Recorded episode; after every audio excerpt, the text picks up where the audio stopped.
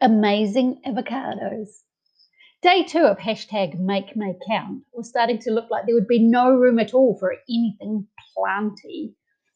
As it was a weekend day, we wanted to paint one of the bedrooms in our house. We haven't really done a lot to the inside of the house since we moved it onto our coastal property, as the outside and the gardens have been our priority.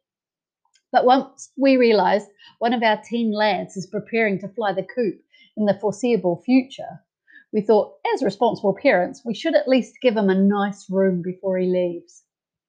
As much as I hate painting, this is going to be the first of many indoor painting projects for some time to come.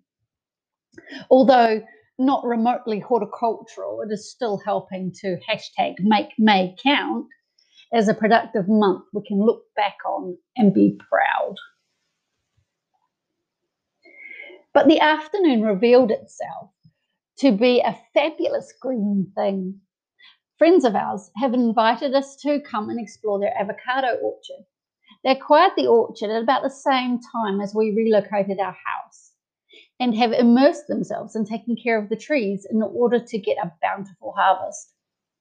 They bought trees back from a poorly state, discovered the benefits of planting trees on mounds and low lying spots, as avocados don't like wet feet, and so much more.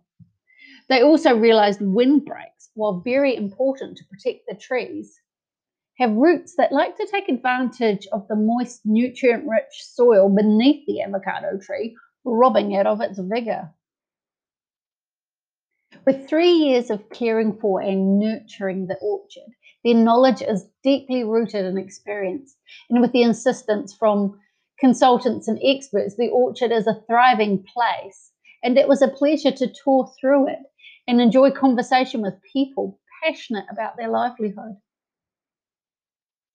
While it wasn't a productive day in my garden, I learned a lot and it was a lovely way to spend a day, aside from painting we sort of have one more coat of paint to go and then do some accessorizing curtains, bed covers, lighting, etc. But it's shaping up nicely. I'll share a picture once it's done. Now for day three. The sun is shining, the sky is blue, so if I don't get much done, it will be my own fault. The conditions are perfect for a productive day. Come again soon. So far, so good for a productive May. I'm Sarah the Gardener.